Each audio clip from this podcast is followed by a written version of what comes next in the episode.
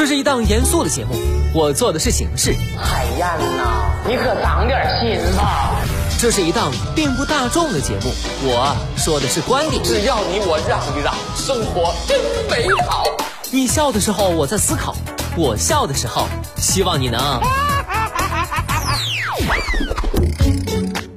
FM 八八九，你的财富 Radio，评论来了。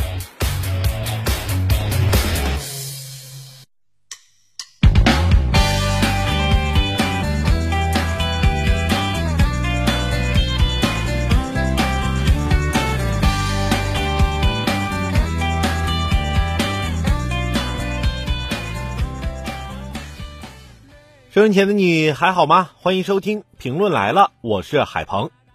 我发现一个问题，怎么最近无论逛什么平台，都在给我分享什么这款商品的种草啊，那款商品的测评啊，哪哪哪打折呀，六幺八优惠政策详解呀，很烦。能不能多出点招，教大家怎么赚钱？我们缺的是喜欢的东西，或者是研究优惠政策的智商吗？我们缺的是钱呐。我常想到哪儿去搞钱呢？可惜没有答案。但下面要说这位，我是看出来了，啥也不顾了，一心就想搞钱。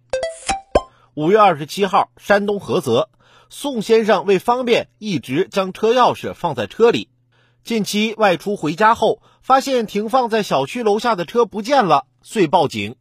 民警通过分析车辆运行轨迹和查监控，一眼认出偷车男子为多次拉车门盗窃的惯犯侯某，很快将侯某抓获。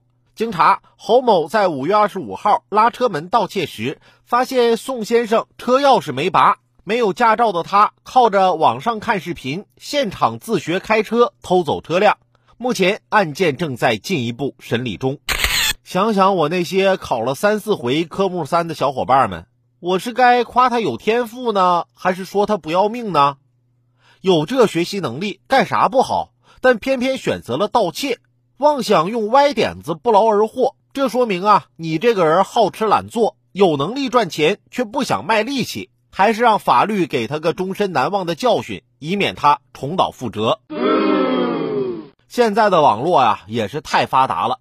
以前一些技术你得专门报班去学。一些资料你得专门去图书馆查，现在呢，随便掏出手机上上网，就能让你把学习的事儿忘得一干二净。